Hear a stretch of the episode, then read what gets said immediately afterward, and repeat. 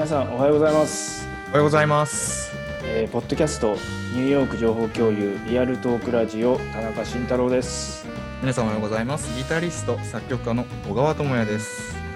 えー本日は8月の24日月曜日ですえーと新しい企画を始めたいと思っていますその前に小川さん軽く自己紹介お願いしますギタリスト、それから作曲家、ニューヨークをベースに活動させていただいております、小川智也と申します。えー現在ではなかなか思うような活動はできていませんけれども、パンデミック以前はですね、えー自分のオリジナル曲を書いて、バンドリーダーをさせていただいたりだとか、えーそれから、えーレストランでの演奏だったり、あるいは他のさまざまなアーティストの皆さんとの、コラボレーションさせていただいたりして、えー活動しておりました。なるほどはい、えー現在というか、まあ、3月以降ですね、3月のロックダウン以降では、えー田中慎太郎さんの呼びかけに応じまして、えー、とボーカルの石田彩さん、それからピアノの田中光さんと、えー一緒にですね、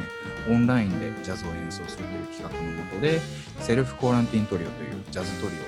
えー活動させていただいてきました。それを始める前に僕があの以前編集長やってたフリーペーパーであの、まあはいし新進気鋭のギタリストとしてあのもうあれもう5年6年ぐらい前なんですかね。そうですね、それぐらいになりますね。あの取材させてもらってその後にえっと絵の個展の会場で演奏している時にお声掛けしたあ久しぶりですっていうことで要はコロナ前ってその2回しか会ってなくてそうですね。ただまあ僕が思ってるあれかもしれないんですけどなんかこう相性がいいというか、まあ、気が合うのとまたちょっと違うのかもしれないけどなんか面白いやつだなっていうのはなんとなくこう全身から醸し出してるというか全身からですか？全身から醸し出してるというかねまあその中でまああのね完全に活動が止まっちゃっているミュージシャンの皆さんをなんとか支援できないかなと思ってはい。まあ、始めたというか声をかけたのがこのトリオの活動なんですけど、まあ、当然ながらねボランティアであのやってるんですけどねでまあその中で真っ先にあの小川さんにちょっとあの声掛けしていろいろ面白いことやりましょうっていうのでまああのその時にすぐにやりますっていう感じであ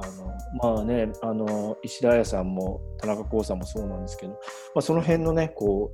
うあの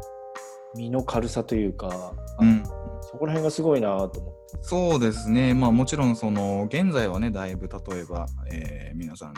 外での演奏をしたりだとかあるいはスタジオで、まあ、軽く音を合わせたりっていうことがだんだんできるようになってきましたけれども、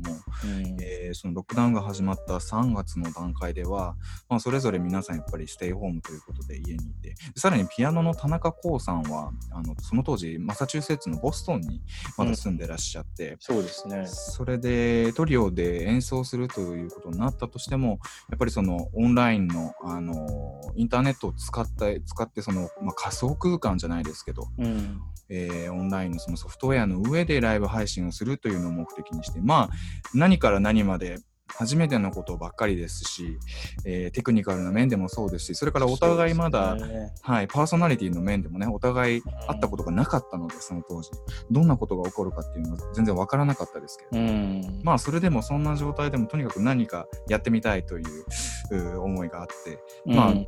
本当に3人皆さん、あのー思いを一つにしてね、あのそうですよねやれ。たなっていう感じがしますけど。はい。なんかね、3人が、僕はもう全然音楽とか、そう専門家じゃないんですけど、まあ、はい。見ていても、本当にこう、演奏する楽しさっていうのを、ね、あのもう笑顔というか、なんか顔の表情からすごい見て取れて、それがなんかもう、なんか僕はもう泣きそうなぐらい感動してたんですけど、ありがとうございます。素晴らしいなと思って、もうそれが本当にあの僕にとってはモチベーションというか、ああ、そうなんですね。やっぱり僕らとしても、やっぱり急にね、あのそれまで本当に3月の半ば頃までは定期的にずっと人前で演奏するということを、まあ、なりわいにしていたわけですけれども、それがパタッとなくなって、やっぱりこう、誰かと音を合わせるだとか、それから自分の出した音を誰かに聞いていただけるっていう機会に、まあ、飢えていたというのもあると思いますね、気分的に。で、それが本当に単純に楽しいというか、まあ、あれで本当に最初に楽器を持った時の感動のような、うんあのものが久久しくこう味わえなかった興奮や感動というのが、まあ、あの手に入ったなという感じですね。なるほどね。はい。うん、で、まあもちろんそのね、あの活動を経てということもあるんですけど、今回その、ポッドキャスト自体も思いつきで始めてみりゃ、この、はいあ、オリジナル曲を募って、あの、かけたら、ミュージシャンの方たちのこうサポートになるんじゃないかっていう、これもまた思いつきで、あの、始めて、はい。で、まあ、こういう企画どうかなっていうのを、まあ、あの小川さんに相談して興味ありげだったんであじゃだったらもうこういう話というかこういう番組はもう小川さんにやっていただきたいなというので、まあ、今回ねお願いしているという経緯ではあるんですけどね。あのまあ、楽しくおしゃべりしながら、えーそうですねそれとはい、それと一緒にニューヨークで活動してらっしゃるいろんなアーティストの方を、まあ、お応援していけたらなと思っております。そうですね、うん、で今回ですねオリジナル曲の提供を呼びかけたんですけどもで声を上げてくださったのが、エヴァカノさんですね。で、えー、と9月の25日に、えージャズジャズールレコードレーベルですかね。ジャズレレですかね、これ。ジャズレレ？あ、ジャズレレなんですね。えーおデジタルリリース。で、10月の前半には、ボーナストラック入り全9曲の CD が購入可能となるそうです。えーアルバムの名前が、えー、ストーリーズ。で、その中の1曲、えー、A Windy Night をご提供いただきました。えーまず、えーエヴァさんの、えーご自身の紹介からお聞きください。こんにちは、エヴァカノです。ニューヨーク在住21年、コンポーザー、ピアノおよびウクレレ奏者、そしてボーカリストです。この度、全曲オリジナルコンポジションで、ラージアンサンブル編成のアレンジでレコーディングしたアルバム、ストーリーズを9月25日、デジタルでリリースすることとなりました。バンド名はエヴァカのジャズベリーズ・リトル・オーケストラと言います。ラテン・モントゥーノの元気な曲、ラ・パッシオンで始まり、ボサノバ、ストリングスが入ったオーケストラサウンドのもの、オールドマーチ、ストレート・エースからスウィング、サンバ、ワルツ、バラードと、スタイルはバラエティに富んでいます。その中から一曲、ボサノバの心地よい曲、A Windy Night を聴いてください。若手バーチュアスプレイヤーのアレクサ・タランティーノのフルートのソロは聞き応えがあります。お聞きいただきましたのは、エヴァ加納さん、え9月25日よりデジタルリリースされる、えー、A Windy Night。皆さんにお聞きいただきました。まあ、タイトル通りね、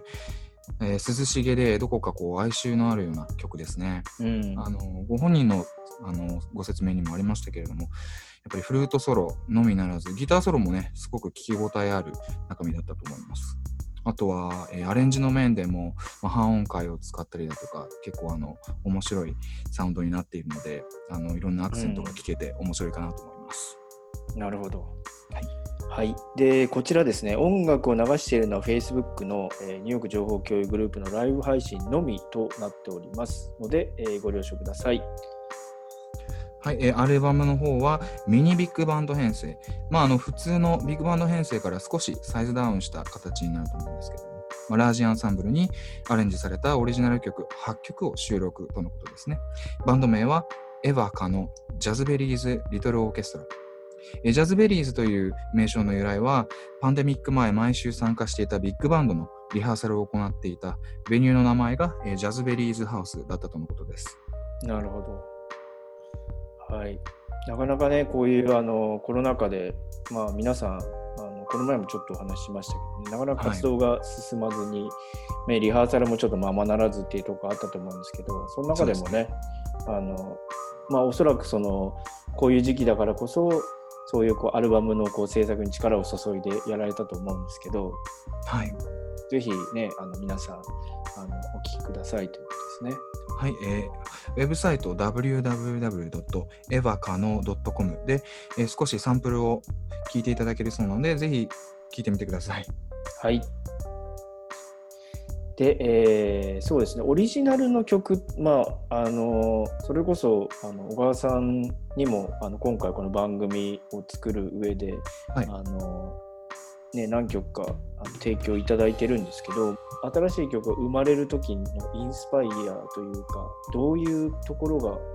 きっかけで曲を作ったりするんですか？そうですね、曲が実は生まれる瞬間って本当に様々なんですけども、例えばこう、シャワー浴びている時にふとなんかメロディーが思い浮かんだりだとか、うん。あの道歩いたり電車乗ってる時に出てきたりっていうこともありますしあるいはあの自分が演奏する楽器ギターだったりあるいはピアノをこう弾いている時になんかこう新しい、えーグルーブやリズムだったりっていうのコード進行だったりが生まれたりすることもありまして、うんでまあ、それを一つのアイデアをこうどんどんどんどんそこから広げていくっていう形で書いていきますね。ではい、もともとやっぱりインプット自分が聴いてきた音楽が本当にジャンルに関してジャンルやスタイルに関しては様々なので、うんうんまあ、もちろんジャズやあるいはロックポップスも好きですけれども、まあ、ラテンだったりだとかエレクトロニカそれから割と現代音楽に近いものも好きで聴いてきたので、まあ、特にこのそのパンデミックの間はなんていうかジャンルにこだわらずにいつどんな形で発表できるかっていうのは、とりあえず置いておいてなんか自分の中でこう出てきたもの生まれてきたものをまず形にして消化していくっていうことに費やしてみようっていうふうに考えましてうん。それでだそれがゆえにちょっとジャンルに関してはねあのいろいろあ幅広くなっちゃってると思うんですけども、うん。それから、まあ、今まで、はい、パンデミック前に自分がパンバンドリーダーとしてやってきたプロジェクトもですね、まあ、建前はそのジャズロックというかジャズの影響を受けた、まあ、ロックポップというふうに言っておりますけれどもなんというかそれも自分の中でまず自分がすごく秋っぽいっていうのもあると思うんですけれどもうん。やっぱりこう同じような曲を生み続けたくないなっていう思いがどこかにありましてでそれって多分あのー聞いてくださる皆さんもあんまりこうやっぱり飽きが来ないように例えばアルバム1枚聴いた時あるいはこうライブの演奏を1回ステージをする時に最初から最後まで聴いてなんかどの曲もそれぞれ違うなっていう風にで一曲一曲どのタイミングを切り取っても楽しいなって思ってもらえるように、えー考えているので、それなのでその結構一つのスタイルを書いたら次はどこかいろいろ変えようっていう風に工夫しながらあの作るっていう癖もついてるかなと思います。なるほどね。その一曲というよりも、そのアルバムというかこう集合体で聴かせる工夫っていうのもあるわけですね。そうですね、はい、どうしても、まあ、例えば一人の人間が書くってなると似てくる部分もたくさんあると思うんですよ。まあそうですね。はい、好きなサウンド好きなメロディーっていうのがあると思うんですけれどもそこをやっぱりあの聞いてくださった方がなんかだんだん退屈だなって思ったりは、思ったり、はい、してほしくないのでなので、あのそこを手を変え品を変え作っているっていうのもありますし単純にいろんなことをやってみたいという興味もありますし、うん。はい、そうそういった意味ではあの今回お聞きいただいたのはボサノバそうですねボサノバですね。で、はいその他にもまあいろいろなあのスタイルというかあの曲が入っているということなんではいまああのね楽しみながら聴けそうな感じではありますね。そうですね、アルバム1枚通して聴いて、きっといろんな発見だったり、いろんな楽しみがあると思います。そうですね。はいはい、ありがとうございます。ありがとうございます。はい。で、えーこのポッドキャストではプロアマチュア問わずオリジナル曲を紹介していこうと思います。えーぜひご自身の曲をあのここで皆さんに披露したいという方がいらっしゃいましたら、えー私田中までご連絡ください。はい、それではまた明日、えー良い一日をお過ごしください。良い一日をお過ごしください。